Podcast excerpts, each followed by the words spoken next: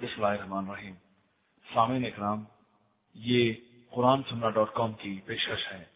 ہمارا انٹرنیٹ پر پتا ہے W W W dot Q U R A N S U N N A H dot com مقصد یہ ہے کہ اس راستے میں یعنی ایمان اور عمل کے راستے میں چلتے ہوئے جن محمد اقبال کو اور جن خطرات لیجیے سوال فرمائیے نبی کے حقوق امت کا حضرت شیخ الرحمن مبارک کو اچھا ہے، وہ چیزیں بھی آپ کے سامنے آ جائیں۔ اور جب آپ اپنے لیے راستہ منتخب کریں، تو اعلیٰ وزن بصیرت منتخب کریں۔ ادھر ادھر کی الجھنوں اور پریشانیوں سے آپ کو دور نہ ہونا پڑے۔ اس لیے میں نے شروع سے جو سلسلہ رکھا ہے، وہی سلسلہ رکھا ہے، جس کے نتیجے میں آپ اپنے عقیدے کی بھی صحیح لائن پا سکتے ہوں اور اپنے اعمال کے لیے بھی صحیح لائن پا سکتے ہوں۔ آج جس موضوع سے اس سلسلے کا آغاز کرنا ہے، وہ موضوع ہے رسول اللہ صلی اللہ علیہ وسلم کے حقوق امت پر۔ رسول اللہ صلی اللہ علیہ وسلم کے جو حقوق امت پر ہیں، آپ کے ماننے والوں پر ہیں، ان کے متعلق بہت ساری باتیں آ چکی ہیں۔ اور ان کے متعلق ایک جامع بات جس کو آپ نے بار بار سنا ہوگا، وہ یہ ہے کہ آپ پر ایمان لانا اور آپ کی اطاعت کرنا۔ قرآن مجید میں اہل کتاب کا تذکرہ کیا گیا اور بتایا گیا اسی تذکرے کے دوران میں کہ فل لذیذ آمن بہی و ضرور ہو نسرو ہو و تبع نور الزی ان جلما ہو الا جو لوگ آپ پر ایمان لے آئے پہلی بات اللہ تعالیٰ نے آپ کے تعلق سے یہ کہی کہ فلزین آمن بہی جو لوگ آپ پر ایمان لائے اور جنہوں نے آپ کی تعظیم و توقیر کی اور جنہوں نے آپ کی مدد کی۔ اور وہ نور جو آپ کے ساتھ اتارا گیا ہے یعنی قرآن مجید اور اس سے متعلقہ ہدایات و تعلیمات۔ اس کی پیروی جن لوگوں نے کی، وہ لوگ کامیاب ہیں۔ اس میں نبی کریم صلی اللہ علیہ وسلم کے تعلق سے اللہ تعالیٰ نے چار باتوں کا تذکرہ کیا ہے۔ پہلی بات تو یہ کہ آپ پر ایمان لانا۔ جب تک کوئی شخص آپ پر ایمان نہیں لائے گا کامیاب نہیں ہو سکتا ہے۔ اس دنیا میں کتنے ہی غیر مسلم ہیں، ہندو ہیں، سکھ ہیں، عیسائی ہیں، بلکہ یہودی بھی ہیں، جنہوں نے نبی کریم صلی اللہ علیہ وسلم کے حالات لکھے ہیں اور آپ کی مدھوسنا اس طریقے سے کی ہے کہ بہت سارے مسلمانوں کے لیے اس طرح جم کر کے آپ کی تعریف کرنا مدھوسنا کرنا آسان نہیں ہے۔ اس طریقے سے وہ آپ کی مدھ میں رقب السان ہے لیکن آپ پر ایمان نہیں لائیں گے۔ اس لیے یہ یقینی اور قطعی بات ہے کہ وہ کامیاب نہیں ہوں گے۔ ابو طالب، جنہوں نے نبی کریم صلی اللہ علیہ وسلم کی بےحد حمایت کی اور ان کی حمایت میں سب کچھ بھول گئے، کفار کو للکارا اور کہا کہ انت رکھو حتہ نظر لہو یہ ممکن ہے بھلا کہ ہم جب تک ان کے ارد گرد ہماری لاشیں نہ بکھر جائیں، خون میں لپت نہ ہو جائیں، تب تک کوئی ان تک پہنچ سکے۔ یعنی ممکن نہیں ہے کہ ہمارے جیتے جی کوئی شخص نبی کریم صلی اللہ علیہ وسلم تک پہنچ سکے اور آپ پر حملہ کر سکے، یہ وہ تعلیم کہتے ہیں۔ اور ان کو یقین بھی تھا کہ آپ نبی ہیں۔ یہ زبان سے وہ کہتے تھے کہ آپ نبی ہیں۔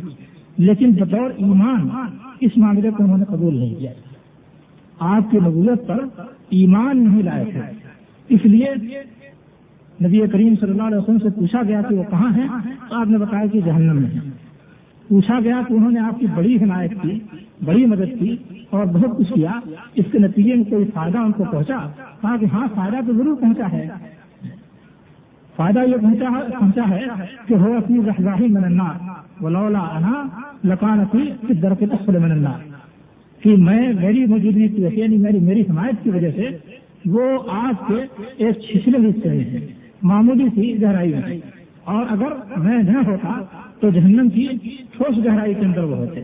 بلکہ بعض راتوں میں یہ کہا گیا ہے کہ ان کے پاؤں کے پلوے کے نیچے دو انگارے رکھ دیے جائیں گے۔ یغلی منہما دماغ ہو جس سے ان کا دماغ پک رہا ہوگا۔ اور وہ محسوس کریں گے کہ ان سے بڑھ کر کے جہنم میں کسی کو عذاب نہیں ہو رہا ہے، جبکہ سب سے ہلکا عذاب ہو رہا ہوگا۔ تو بہرحال ایمان چونکہ نہیں لائے، اس لیے کل الفلاح جس کو کہتے ہیں، وہ ان کو حاصل نہیں ہو پوری کامیابی ان کو نہیں حاصل ہو سکی۔ تو نبی کریم صلی اللہ علیہ وسلم کا سب سے پہلا حق یہ ہے کہ آپ کی نبوت پر ایمان لایا جائے۔ اس کے بعد دوسرا حق اللہ تعالیٰ نے کا ذکر کیا فلدین آمنو بھی ضرور ہو آپ کی تعظیم اور آپ کی توقیر کوئی ایسی بات یا کوئی ایسا کام جس سے آپ کی تعظیم میں خلل پڑتا ہو، یہ نہایت خطرناک بات ہے اور اس کی وجہ سے کامیابی خطرے میں پڑ جائے گی۔ قرآن مجید میں اللہ تعالیٰ نے حکم دیا کہ لا تقدموا بین ید اللہ و رسول اللہ اور اس کے رسول سے آگے نہ بڑھو۔ اور اسی سلسلے میں ہدایات دیتے ہوئے یہ کہا گیا کہ رسول اللہ صلی اللہ علیہ وسلم کے سامنے اپنی آواز پست رکھو۔ ان الذين يغضون اصواتهم عند رسول الله اولئك الذين امتحن الله قلوبهم للتقوى. جو لوگ رسول اللہ صلی اللہ علیہ وسلم کے پاس اپنی آواز پست رکھتے ہیں، ان کے دلوں کی آزمائش اللہ تعالیٰ نے تقوا کے لیے کر لی۔ یعنی یہ کہ اس آزمائش میں تقوا کی آزمائش میں وہ کامیاب اترے۔ تو آواز کو آپ کے سامنے پست رکھنا بھی من جملہ آپ کے آداب اور آپ کی تعظیم اور توقیر کے ساتھ۔ اس کا حکم دیا گیا۔ اور یہ بتایا گیا کہ جو لوگ آواز بلند کرتے ہیں آپ کے سامنے، تو ان کے لیے خطرہ انتہبتا اعمال حکم انتم لا تشعرون۔ کہ تمہارے اعمال رائے چلے جائیں اور تمہیں پتہ بھی نہ چلے۔ تو نبی کریم صلی اللہ علیہ وسلم کی تعظیم اور توقیر اس طریقے سے کرنے کا حکم دیا گیا تھا اور صحابہ کرام اسی طریقے سے آپ کی تعظیم اور توقیر کرتے تھے۔ بعض روایتوں میں بیان کیا ہے کہ ماں کانو یہ سدون نظر علیہ آپ کی طرف وہ لوگ گہرائی سے دیکھتے بھی نہیں تھے نظر جمع کر کے آپ کو دیکھتے نہیں تھے، آپ کی تعظیم اور آپ کے احترام کا یہ حال تھا۔ روز مسعود، جو قریش کی جانب سے نبی کریم صلی اللہ علیہ وسلم کے ساتھ گفتگو کرنے کے لیے آیا تھا سلح حدیبیہ کے موقع پر واپس گیا تو قریش پہ کہنے لگا کہ میں نے بادشاہوں کو دیکھا ہے، فیصل و کسرا کے دربار میں جا چکا ہوں، نجاشی کے یہاں جا چکا ہوں اور ہر بادشاہ کا احترام اس کے مصاحبین جس طرح کرتے ہیں، وہ سب میں دیکھ چکا ہوں۔ لیکن محمد صلی اللہ علیہ وسلم کے ساتھ آپ کی جس طرح تعظیم کرتے ہیں، ایسی تعظیم میں نے کسی کو نہیں کرتے ہوئے دیکھا۔ آپ وضو کرتے ہیں تو لوگ آپ کے وضو کے پانی پر جھپٹ لیتے ہیں۔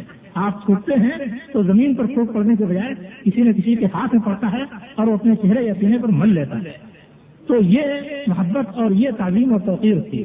اور ظاہر بات ہے کہ اب نبی کریم صلی اللہ علیہ وسلم موجود نہیں ہیں، آپ کے سامنے نہیں ہے کہ آپ ان چیزوں کو برتیں۔ لیکن ان چیزوں کے برتنے کا جو جذبہ تھا، وہ جذبہ اور جو احترام دل میں تھا، وہ احترام موجود ہونا چاہیے۔ اور کوئی ایسی بات جس سے نبی کریم صلی اللہ علیہ وسلم کی تخفیف یا استفاق کا کوئی بھی پہلو نکلتا ہو، وہ قابل برداشت نہیں ہونی چاہیے۔ تو یہ تعظیم اور توقیر کا تقاضا ہے۔ اور اسی تقاضے کا ایک حصہ یہ ہے کہ اگر آپ کی کوئی بات ہمارے اور آپ کے سامنے آ جاتی ہے، تو پھر اس کے لیے کوئی گنجائش باقی نہیں رہنی چاہیے کہ پھر کسی اور بات کو قبول کرنے کا خیال ہمارے دل میں آئے تو اس بات کو قبول نہ کریں، اس کے بجائے کوئی دوسری بات قبول کریں۔ یہ آپ کی توقیر اور آپ کی تعظیم اور آپ کے احترام کے خلاف چیز ہے۔ دوسرا حق یہ بیان کیا، تیسرا حق یہ بیان کیا کہ نصرت و تائید۔ پلوین آمن وہی وہ ضرور ہو وہ نسرو آپ کی نصرت اور تائید۔ آپ کی نصرت اور تائید کس طریقے سے صحابہ کرام نے کی؟ اس کی ساری داستان موجود ہے اور آپ پڑھ سکتے ہیں۔ اللہ تعالیٰ نے دھمکی دی کہ اللہ کا سرو فقط نصر اللہ۔ اگر تم ان کی مدد نہ کرو گے تو اللہ اللہ نے ان کی مدد کی ہے اور اسی طریقے سے آئندہ مدد کرے گا۔ یعنی تمہارے جیسے لوگوں کو پھینک دیا جائے گا اسی صورت میں۔ اللہ تعالیٰ کے پاس مدد کے ذرائع موجود ہیں۔ صحابہ کرام نے جس طرح آپ کی مدد کی، اس کا ایک منظر ہمارے سامنے جنگ عہد میں آتا ہے کہ آپ پر حملہ ہوا۔ اس وقت سات صحابی انصار میں سے اور دو صحابی مہاجرین میں سے موجود تھے۔ جب جب پورا ایک جنگ حملہ آور ہوا تو آپ نے کہا کہ منجر فہم انی وہ رفیقی سے جنگ کون ہے جو ان کو مجھ سے دور بلائے اور وہ جنت میں میرا مصاحب اور ساتھی ہوگا؟ ایک صحابی اسے تنہا اس زور و شور سے حملہ کیا ہے رسالداروں پر کہ ان کو کھڑے کر کے دور تک بھگا دیا اور لڑتے بھرتے ہوئے شہید ہو گئے۔ پلٹ کر نہیں آئے تھے۔ پھر جب وہ مر گئے، جب وہ شہید ہو گئے، تو پھر ان لوگوں نے ہجوم کیا۔ دوبارہ آپ نے یہی بات کہی۔ تو پھر دوسرے صحابی نے اٹھ کر کے اسی طریقے سے ان کو دھکیلا۔ اس طریقے سے ساتوں صحابہ یہ بعد دی گئے شہید ہو گئے۔ ساتویں صحابی جب گر کر کے زمین پر پڑے ہوئے تھے، آخری سانسیں لے رہے تھے، دم چھوڑ رہے تھے، اس وقت دوسرے صحابہ کرام کی ایک جماعت آ گئی۔ اور آپ نے فرمایا کہ سب سے پہلے انہیں دیتے ان کو اٹھا کر کے لایا گیا اور نبی کریم صلی اللہ علیہ وسلم کے قریب لایا گیا۔ تو آپ کے پاؤں پر ان کا سر رکھ دیا گیا اور اسی حالت میں انہوں نے اپنی جان جانے آفری کو کے حوالے کیے یہ آرزو صحابہ کرام کی تھی اور یہ جذبہ تھا آپ کی نصرت کا۔ اس کے بعد پھر ایک صحابی اٹھے، دو کرسی صحابیوں میں سے ایک صحابی اٹھے اور انہوں نے تنہا اس طریقے سے لڑا جس طریقے سے اس سے پہلے ساتوں آدمیوں نے مجموعی طور سے جہاد کیا۔ ساتوں آدمیوں کے برابر تنہا انہوں نے لڑ کر کے دشمنوں کو پیچھے گھٹایا اسی غزلے کا ایک واقعہ یہ بھی ہے کہ صحابی غالباً حسین بن نظر زخموں سے بالکل چور تھے اور آخری وقت گزر رہا تھا۔ کسی دوسرے صحابی کا گزر گزر ہوا تو انہوں نے پوچھا کہ نبی کریم صلی اللہ علیہ وسلم کا کیا حال ہے؟ کہا کہ وہ الحمد اللہ بخیر ہیں۔ کہا کہ دیکھو، اگر آپ شہید کر دیے گئے اور تم میں سے کوئی ایک پتلی بھی ہلتی رہ گئی تو پھر اللہ تعالیٰ کے نزدیک تمہارے کوئی عذر قابل قبول نہیں۔ یعنی تمہارے جیتے جی تمہاری ایک پتلی بھی ہل گئی ہے اور نبی کئی وسلم تک دشمن پہنچ گئے، تو اللہ تعالیٰ کے نزدیک تم قابل عذر نہیں سمجھے جاؤ گے۔ فدا کر دو اپنے جانو گے تو آپ کی نصرت اور تائید سارے مسلمانوں پر اس طریقے سے واجب قرار دی گئی تھی اور یہ مسلسل ضروری اور واجب ہے۔ آج آپ کا دین موجود ہے، آپ کی تعلیمات موجود ہیں، آپ کی لائی ہوئی باتیں موجود ہیں۔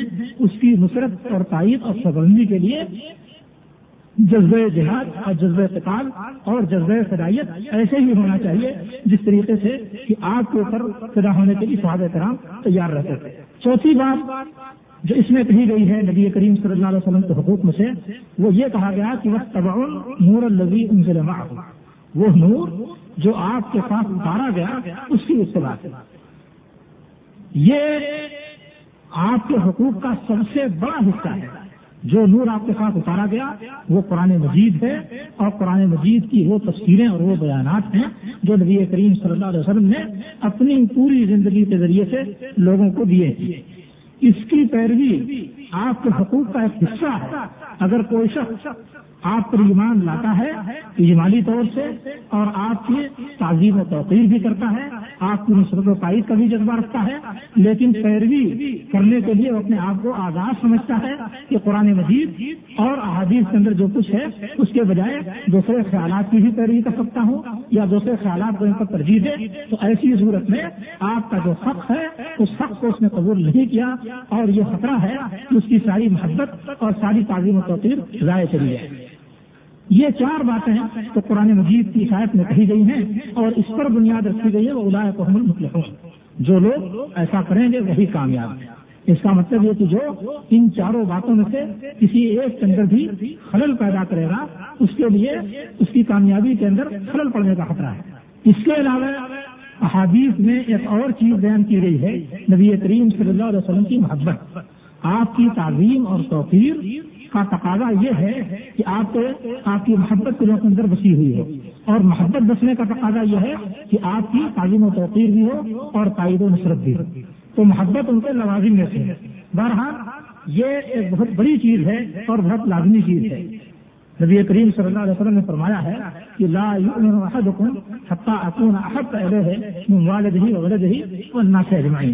کوئی شخص مومن نہیں ہو سکتا ہے یہاں تک کہ میں اس کے نزدیک زیادہ محبوب ہو جاؤں، اس کے باپ سے، اس کے بیٹے سے اور سارے لوگوں سے۔ حضرت عمر رضی اللہ تعالیٰ عنہ سے ایک بار نبی کریم صلی اللہ علیہ وسلم نے اسی مفہوم کی بات کہی کہ کوئی شخص مومن نہیں ہو سکتا یہاں تک کہ میں اس کے نزدیک، اس کی جان سے بھی زیادہ عزیز ہو جاؤں۔ اور یہ بات قرآن میں بھی کہی گئی ہے، النبی اولاد المؤمنین من انفسہم۔ مومنین کے لیے نبی ان کے اپنے جانوں سے بھی زیادہ قریب تر ہیں۔ لہٰذا ظاہر ہے کہ اپنی جان سے بھی زیادہ آپ کی محبت ہونی چاہیے۔ تو عمر رضی اللہ تعالیٰ نے کہا کہ آپ ہر چیز سے زیادہ تم سے محبوب ہیں، لیکن میرے اپنے نفس سے زیادہ محبوب نہیں۔ تو کہا کہ ابھی تمہارے ایمان کا گویا ملا نہیں ہوا ہے۔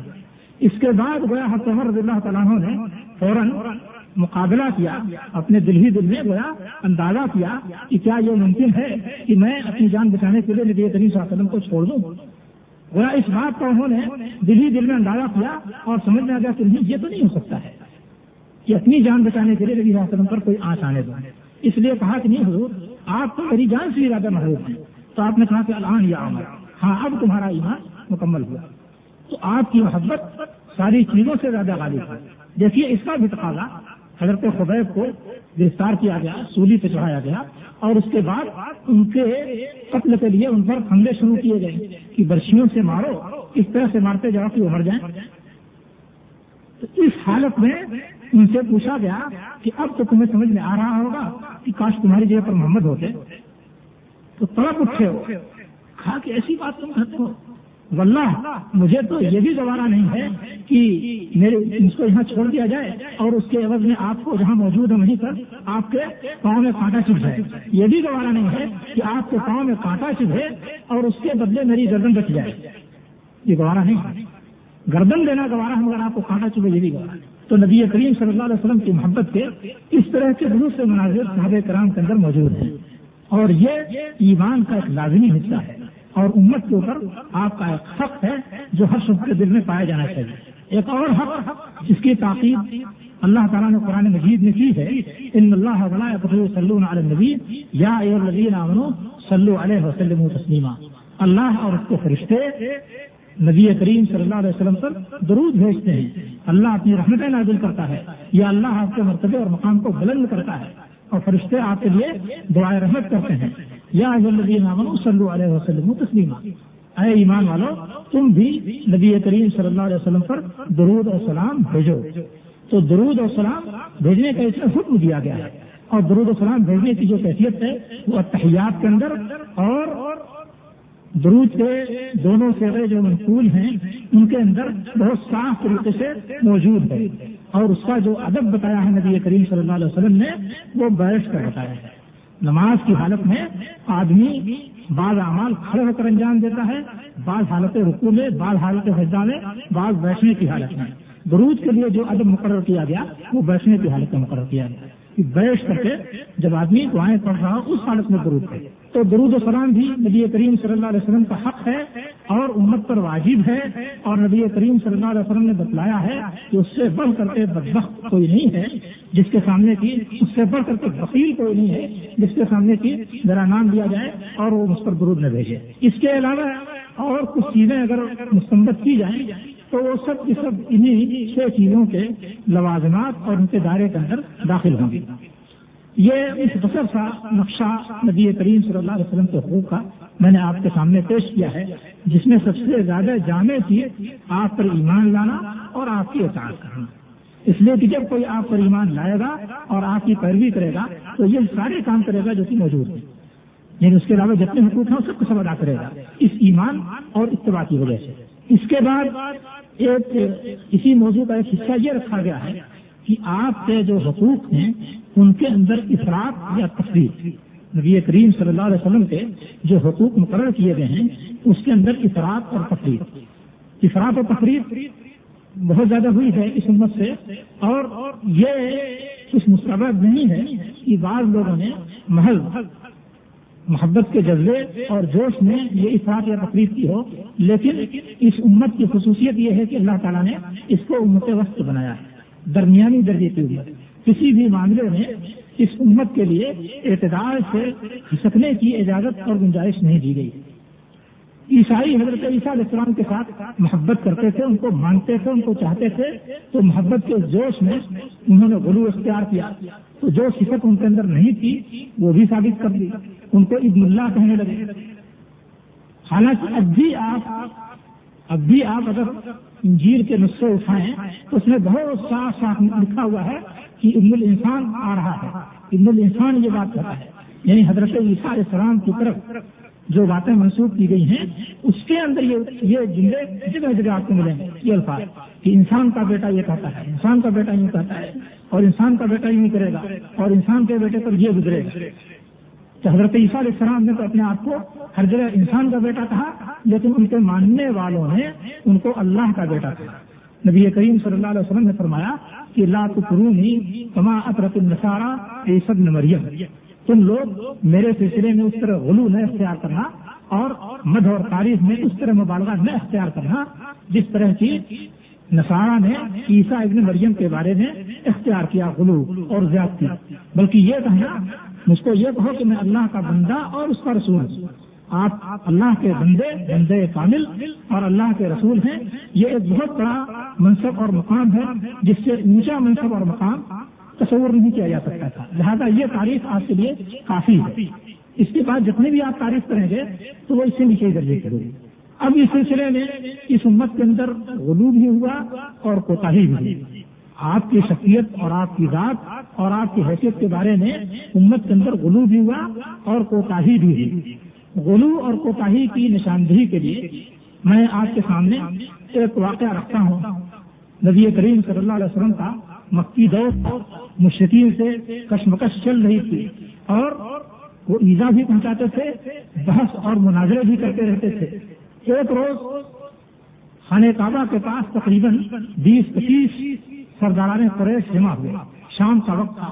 آپ کے پاس آدمی بھیجا کہ چلیے، سرداران قریش جمع ہیں اور آپ سے کچھ بات کرنا چاہتے ہیں۔ آپ کو پیغام ملا تو بہت خوش ہوئے۔ امید باندھی کہ غالباً اب یہ لوگ مسلمان ہو جائیں گے۔ تشریف لائے۔ اب وہ بیٹھ گئے۔ انہوں نے آپ سے مناقشہ اور مجادلہ شروع کر دیا۔ کہنے لگے کہ آپ کہتے ہیں کہ آپ کو اللہ تعالیٰ نے رسول بنایا ہے۔ کہا کہ ہاں۔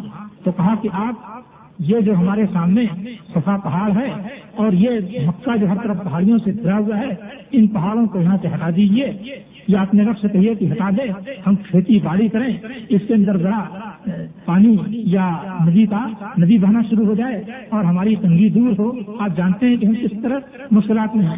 اگر یہ آپ یہ بات کر دیں تو ایسی صورت میں ہم پر ایمان لانے کے لیے تیار ہیں۔ تو آپ نے کیا جواب دیا؟ تو میں اس کے لیے نہیں بھیجا گیا۔ میں اس کے لیے نہیں بھیجا گیا۔ ماں اور میں تمہارے پاس یہ چیز دے کر کے نہیں بھیجا گیا۔ اور یہ میرا میرے آنے کا مقصد نہیں ہے۔ کہا کہ اگر یہ نہیں کر سکتے ہیں، تو ایسا کیجیے کہ اپنے رب سے کہیے کہ یہ صفا پہاڑ جو ہے، اس کو سونے میں تبدیل کر دے۔ اس کو کاٹ کاٹ کے ہم دولت اکٹھا کریں۔ خام خواہ کے لیے یہاں سے یمن تک اور یہاں سے شام تک ہم کو دوڑ دھوپ کرنی پڑتی ہے اور مشکلات اٹھانی پڑتی ہیں۔ اس کے جواب میں پھر آپ نے وہی کہا کہ یہ چیز دے کر کے میں نہیں بھیجا گیا۔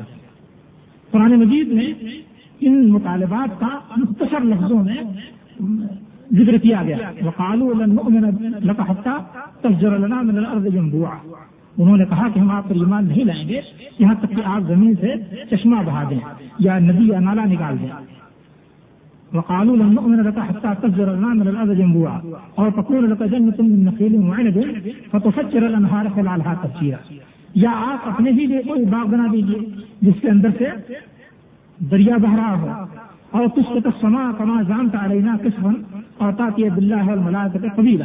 یا یہ کہ آسمان کو آسمان کا ٹکڑا ہمارے اوپر گرا دیجیے جیسا کہ آپ دھمکی دیتے رہتے ہیں کہ اللہ کا جاب آ جائے گا تو یہی کر دیجیے اور تاکہ بلّہ اور ملاد قبیلہ، یا اللہ اور فرشتوں کو ہمارے سامنے لا کر کر دیجیے ہم اپنی آنکھوں سے دیکھ لیں۔ اور یقین اللہ کا اگر یہ بھی نہیں کر سکتے ہیں، تو یہ کیجیے کہ آپ ہی کے پاس ایک گھر ہو جائے سونے چاندی کا۔ مت ہمارا کچھ کیجیے مگر کم سے کم آپ اپنے لیے تو کچھ کر دیجیے کر دکھائیے کہ آپ کے پاس سونے چاندی کا گھر ہو جائے۔ اور یقین اللہ کا بیت الزخر پہ اور تر پاس استعمال یا پھر آسمان میں آپ چاہ جائیے۔ ولن نؤمن لروتی کا حصہ تنزل علینا کتابا نقرأ لیکن آپ آسمان پر اگر چل بھی گئے، تو ہم اس کو مانیں گے نہیں۔ جب تک کہ وہاں سے ایک کتاب ایسی نہ لائے جس کو ہم خود پڑھ سکیں۔ ورنہ کیا پتا کہ آپ نے جادو کر دیا ہو۔ ہم دیکھ رہے ہیں کہ آپ چل رہے ہیں کر رہے ہیں، حقیقت میں کچھ نہ ہو۔ لہٰذا اقتصاد بھی لے کر یہ سارے مطالبات کیے گئے۔ ان سارے مطالبات کے جواب میں اللہ تعالیٰ نے ایک بات نازل کی۔ سارے مطالبات کا دو لفظوں میں جواب۔ کل سبحان ربی حلکن تو اللہ بشر رسول آپ کہہ دیجیے کہ میرا پروردگار پاک یعنی یہ باتیں جو تم سے طلب کر رہے ہو، اگر یہ باتیں میں پیش کروں تو اس کے معنی یہ کہ مجھے خدائی مل گئی ہے۔ یہ سارے کام کرنا تو خدائی خصوصیات ہے کسی انسان کی خصوصیت نہیں ہے۔ تو اگر میں یہ چیزیں تمہارے پاس پیش کروں تو اس کے معنی یہ ہوگا کہ مجھ کو خدائی کا ایک حصہ مل گیا ہے۔ حالانکہ میرا رب اس بات سے پاک ہے کہ اس کے ساتھ اس کی خدائی میں کوئی بھی شریک ہو۔ کل سبحان ربی۔ میرا پروردگار پاک ہے۔ اگر یہ چیزیں میں پیش کر دوں تب تو یہ اس کی خدائی پر ضرب ہے۔ اس کی خدائی کے ساتھ شرکت ہے۔ حالانکہ اس کی خدائی میں اس کے ساتھ کوئی شریک نہیں۔ تو یہ سارے کام تو اللہ کے ہیں، بندے کے نہیں۔ میں کیا ہوں؟ ایک ایک جواب تو یہ ہو گیا، سبحان ربی۔ جواب کا دوسرا حصہ کیا ہے؟ حل کن تو اللہ بشرف رسول میں اس کے سوا کچھ نہیں ہوں، کہ بشر ہوں رسول۔ یعنی میری اصل یہ ہے کہ میں بشر ہوں۔ اور تم جانتے ہو کہ بشر ان چیزوں پر قدرت نہیں رکھتا۔ دوسری جگہ یہ فرمائے گا کہ ان نما آنا بشروں مثل میں بھی تمہاری ہی طرح بشر ہوں۔ یعنی جیسے تم بشر ہو، ایسے میں بھی بشر ہوں۔ تو جیسے تم ان کاموں کے کرنے پر قدرت نہیں رکھتے، ایسے میں بھی ان کاموں کے کرنے پر قدرت نہیں رکھتا۔ میرا امتیاز کیا ہے؟ جو مجھ کو حاصل ہے، تم کو حاصل نہیں ہے، وہ میرا امتیاز یہ ہے کہ میں رسول ہوں۔ اللہ کا پیغام لانے والا بس میری ساری خصوصیت تم سے جو منفرد ہے، وہ یہ ہے کہ میں اللہ کا پیغام لانے والا ہوں، رسول ہوں۔ مجھے رسالت اللہ نے دی ہے، تم کو نہیں دی۔ میرے پاس وہی آتی ہے، تمہارے پاس نہیں آتی ہے۔ تو یہ فرق ہے، یہ فرق نہیں ہے کہ اللہ تعالیٰ نے مجھے ماں فوقل فطرت قدرت دے دی ہے اور جن ساری چیزوں کو میں کر سکتا ہوں، تم نہیں کر سکتے۔ یہ بات نہیں ہے، بلکہ قدرت کے سلسلے میں جیسے تم بشر ہو، ان چیزوں کو کرنے سے عاجز و بے بس ہو، ایسے میں بھی بشر ہوں، ان چیزوں کے کرنے سے عاجز و بے بس ہوں۔ اور اگر مجھ کو اس پر قدرت حاصل ہو جائے، تو اس کا معنی یہ ہوگا کہ میں اللہ تعالیٰ کے ساتھ شریف ہو گیا۔ حالانکہ اللہ تعالیٰ صرف سے پاک ہے۔ سارے جواب کا خلاصہ یہ۔ دوسری جگہ فرمایا گیا کل ان نمل آیا تو ان اللہ۔ جب نشانیاں مانگی گئی تو جواب دیا گیا کہ نشانیاں تو اللہ کے پاس ہیں۔ یہ نشانیاں اللہ کے پاس ہیں۔ مجھ میں یہ قدرت نہیں کہ میں یہ نشانیاں دکھا دوں اللہ یہ نشانیاں دکھاتا ہے۔ اور جیسا کہ میں نے اس سے پہلے بھی آپ کے سامنے وضاحت کی تھی کہ انبیاء کے ہاتھ پر جو موضے پیش آتے ہیں، ان میں انبیاء کی قدرت کا کوئی دخل نہیں ہوتا۔ ہے وہ تو محض انبیاء کے اعزاز کے لیے ان کے ہاتھ پر اللہ تعالیٰ معاوضہ دکھاتا ہے۔ اور اس میں بھی کبھی ایسا ہوتا ہے کہ نبی کو پیشگی علم دے دیا جاتا ہے کہ تمہارے ہاتھ پر یہ معاوضہ ظاہر کیا جائے گا اور کبھی ایسا ہوتا ہے کہ اس کو علم بھی نہیں ہوتا۔ جیسا کہ حضرت علیہ السلام نے ڈنڈا پھینکا تو سانپ بن گیا اور انہیں بھی نہیں پھر ڈنڈا پھینکا اور اس نے سانپ بن کر کے نگل لیا جادوگروں کے سارے ڈنڈے اور رسیوں کو اور علیہ السلام کو پہلے سے پتا بھی نہیں تھا۔ تو عام حالات میں یقیناً انبیاء کو علم دے دیا جاتا ہے، الہام کر دیا جاتا ہے یا القاع کر دیا جاتا ہے کہ فلاں موقع میں فلاں چیز ظاہر ہوگی، لیکن بسا اوقات اس کا علم بھی ان کو نہیں دیا جاتا۔ تو اب اس میں نبی اللہ تعالیٰ نے نبی کریم صلی اللہ علیہ وسلم کی حیثیت متعین فرما دی کہ اللہ تعالیٰ کے ساتھ جو کام مختص ہیں، خدائی قدرت کی جو چیزیں ہیں، وہ آپ کو نہیں دی گئی اور انسانوں میں آپ کو سب سے بڑی خصوصیت اور سب سے بڑا شرح عطا کیا گیا ہے کہ آپ کو رسول بنایا گیا ہے۔ آپ کے پاس وہی آتی ہے۔ تو رسالت اور وہی اور دوسری چیز یہ کہ آپ کو جگہ جگہ اللہ تعالیٰ کا عبد اور بندہ کھا گیا۔ یعنی اللہ کی بندگی آپ کے لیے یا آپ کے اندر اس طرح کامل ہے کہ اس طرح کی کامل بندگی کسی اور شخص میں نہیں پائی جاتی۔ اس لیے جب آپ کو عبد کہہ دیا گیا تو گیا آپ کی تعین ہو گئی۔ آپ کی بندگی اس طرح کامل و مکمل۔ سبحان اللہ اثرا جو اب بہیر مسجد الحرام۔ اللہ نے اپنے بندے کو سیر کرائی، مسجد حرام سے مسجد اقسا تک، اور وہاں سے کہاں کہاں تک؟ اس میں صرف کہا بندے کو کس بندے کو نام لینے کی ضرورت نہیں تھی۔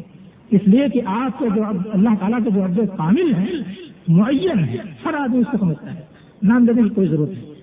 تو نبی کریم صلی اللہ علیہ وسلم کی یہ حیثیت مقرر کر دی اور سارے انبیاء اور سارے بزرگان دین کی حیثیت بھی مقرر کر دی۔ اللہ تعالیٰ نے قرآن مجید میں دوسری جگہ مشکین مکہ کیا کرتے تھے؟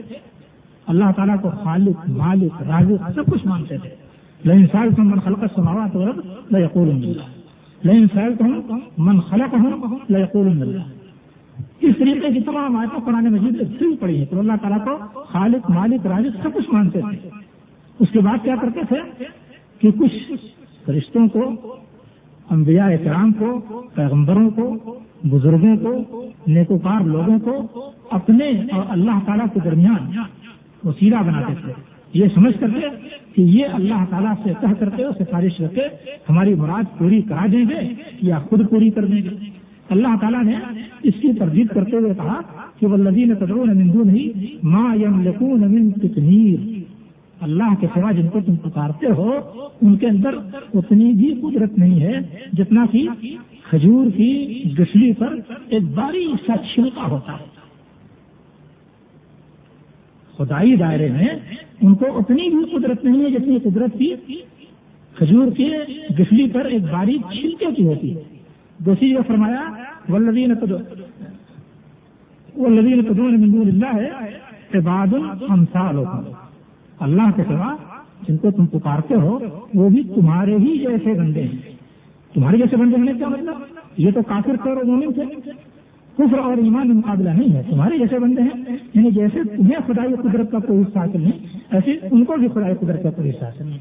اس معاملے میں تم اور وہ دونوں برابر رکھا۔ عباد المثال تو نبی کریم صلی اللہ علیہ وسلم کے سلسلے میں آپ کی بندگی کے اعتبار سے، آپ کی رسالت کے اعتبار سے، پیغمبری کے اعتبار سے بڑا سے بڑا اور اونچا سے اونچا جو شخص ہو سکتا ہے، وہ سب اللہ تعالیٰ نے آپ کو ادا فرمایا تھا۔ لیکن خدائی قدرت کا کوئی حصہ اللہ تعالیٰ نے پتہ نہیں فرمایا اور نہ کسی اور کو سہتا فرمایا ہے۔ اللہ تعالیٰ نے فرمایا ہے کہ الگ ہو شریف کے ملک ملک میں اس کا کوئی شریک نہیں ہے۔ بلا یوسف کی سب کہی ہے اللہ تعالیٰ کے حکم میں کسی کو شریک نہ کرو۔ تو اللہ تعالیٰ کے حکم میں اس کے پاور میں اور اس کے خدائی قدرت میں اس کے ساتھ کوئی دوسرا شریک نہیں۔ وہ منفرد ہے اس کے ساتھ۔ اب نبی کریم صلی اللہ علیہ وسلم کے بارے میں کیا غلو ہو گیا؟ یہ کہا جانے لگا کہ آپ مختار کل یعنی اللہ تعالیٰ کی جتنی قدرت تھی، وہ سب اٹھا کر کے نبی کریم صلی اللہ علیہ وسلم کو دے دی گئی۔ حالانکہ قدرت کے، اس قدرت کے جفلی کے چھلکے کے برابر بھی کسی کو کچھ نہیں ملا۔ ہے نبی کریم صلی اللہ علیہ وسلم کے بارے میں اللہ تعالیٰ نے کیا فیصلہ کیا؟ آپ کو مختار کل کہا جا رہا ہے۔ اللہ تعالیٰ کیا فیصلہ کر رہا ہے؟ آپ کے صحابہ کرام کی ایک جماعت رضی کی طرف گئی۔ رابق رابق کا علاقہ مشہور ہے مکہ مدینہ کے درمیان۔ تو رابق کے علاقے میں ایک جماعت گئی اور لوگوں نے غداری کی گھیر کر ان کو قتل کر دیا۔ دس صحابہ کرام شہید کیے گئے۔ اسی غزے میں حضرت خبیر پکڑے گئے تھے اور مکے میں ان کو شہید کیا گیا تھا۔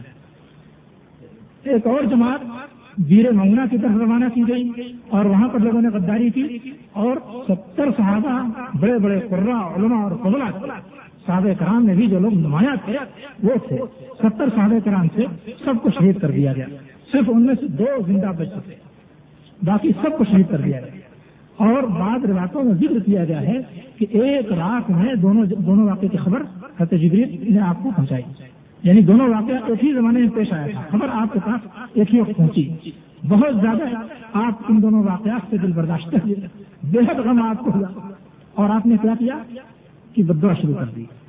کہ اللہ تعالیٰ ان ظالموں کو فلاں فلاں قبیلوں جنہوں نے ہمارے صحابہ کے ساتھ غداری کی ہے، اے اللہ تعالیٰ ان کو پکڑ لے ان کو عذاب دے دے۔ اس مضمون کی دعا آپ نے کی تقریباً ایک مہینے کی۔ اس کے بعد اللہ تعالیٰ نے آیت نازل کی۔ لیے سر امر شے آپ کا کوئی اختیار نہیں. اللہ چاہے ان کو عذاب دے اور چاہے تو ان کو توبہ کی توفیق دے دے. توبہ کی توفیق دے دے اس کی مہربانی. عذاب دے تو یہ اس کے متحق ہیں، کیونکہ یہ ظالم تھا اسی طریقے سے ظالموں نے نبی کریم صلی اللہ علیہ وسلم پر حملہ کیا غز عہد میں اور آپ کو کئی زخم لگائے. پیشانی پر چوٹ آئی، ناک کے پاس چوٹ آئی اور چہرے کے حصے پر چوٹ آئی آپ کا جو دانت تھا، وہ دانت آدھا ٹوٹ کر کے نکل گیا اور اس کی ضرب کی وجہ سے ہونٹ بھی خون آلود ہو گیا۔ کھوپ کی دو کڑیاں ٹوٹ کر کے چہرے کے اندر ہڈی تک گھس گئی یہ سب چوٹ لگی آپ کو۔ آپ اپنے چہرے سے خون پہنچ رہے تھے اور کہہ رہے تھے، صرف ایک جملہ کہہ رہے تھے کہ قوم سجو رات نبی ہے وہ ادما وش وہ قوم کیسے کامیاب ہوگی، جس نے اپنے نبی کے چہرے کو خون آلود کیا، اپنے اپنے نبی کے سر کو زخمی کیا اور نبی کے چہرے کو خون آلود کیا۔ کیا ہوا؟ یہی آئے نبی کریم صلی اللہ علیہ وسلم پر یہی آئے پھر نازل کر دی گئی۔ لہ صلی امر الامر شیخ آپ کو کوئی اختیار نہیں۔ آپ خود زخمی ہیں، مگر کوئی اختیار نہیں۔ کہ ان ظالموں کو ہدایت پانے سے روک سکیں یا ان کو کوئی عذاب دے سکیں؟ یا یہ کہ ہدایت پانے سے روکنے کے لیے یا آزاد نازل کرنے کے لیے اللہ تعالیٰ سے طلب کریں۔ اس کا بھی اختیار چھین لیا۔ آپ کو کوئی اختیار نہیں۔ اللہ چاہے تو ان کو توبہ کی توفیق دے اور چاہے تو ان پر آزاد نازل کرے کیونکہ یہ ظالم ہے۔ تو اب آپ ایک طرف یہ عقیدہ دیکھیے۔ یہ خیال دیکھیے کہ نبی کریم صلی اللہ علیہ وسلم کو اس پوری کائنات کا مختار کل بنا دیا ہے۔ اور دوسری طرف آپ یہ معاملہ دیکھیے اللہ تعالیٰ کی جانب سے کہ آپ کو کوئی اختیار نہیں۔ تو یہ حقیقت میں ایک بہت بڑا غلو ہے جو اختیار کیا ہے۔ نبی کریم صلی اللہ علیہ وسلم کی زندگی، آپ کے رسالت اور تمام انبیاء پر آپ کو جو شرف و مرتبہ دیا گیا ہے، وہ آپ کے لیے بہت بڑا اعزاز ہے اور اس کو ہم جس طرح چاہیں بیان کر سکتے ہیں۔ لیکن جو چیز آپ کو نہیں دی گئی جوش عقیدت میں اگر وہ چیز بھی آپ کو ثابت آپ کے لیے ثابت کریں، تو یہ آپ کے ساتھ بڑی زیادتی ہے۔ اب اسی تعلق سے ایک اور معاملہ آگے بڑھا دیا گیا کہ اللہ تعالیٰ نے تو آپ سے جواب یہ دلوایا کہ آپ کہہ دیے کہ میں بشر ہوں اور رسول ہوں۔ مگر ہمارے لوگ یہ کہنے لگے کہ صاحب، آپ کو بشر کہنا گستاخی ہے۔ آپ بشر نہیں تھے، تو بشر نہیں تھے تو کیا مطلب؟ یعنی اللہ تعالیٰ نے ایک جھوٹی بات قیامت تک کے لیے قرآن مجید میں داخل کر دی۔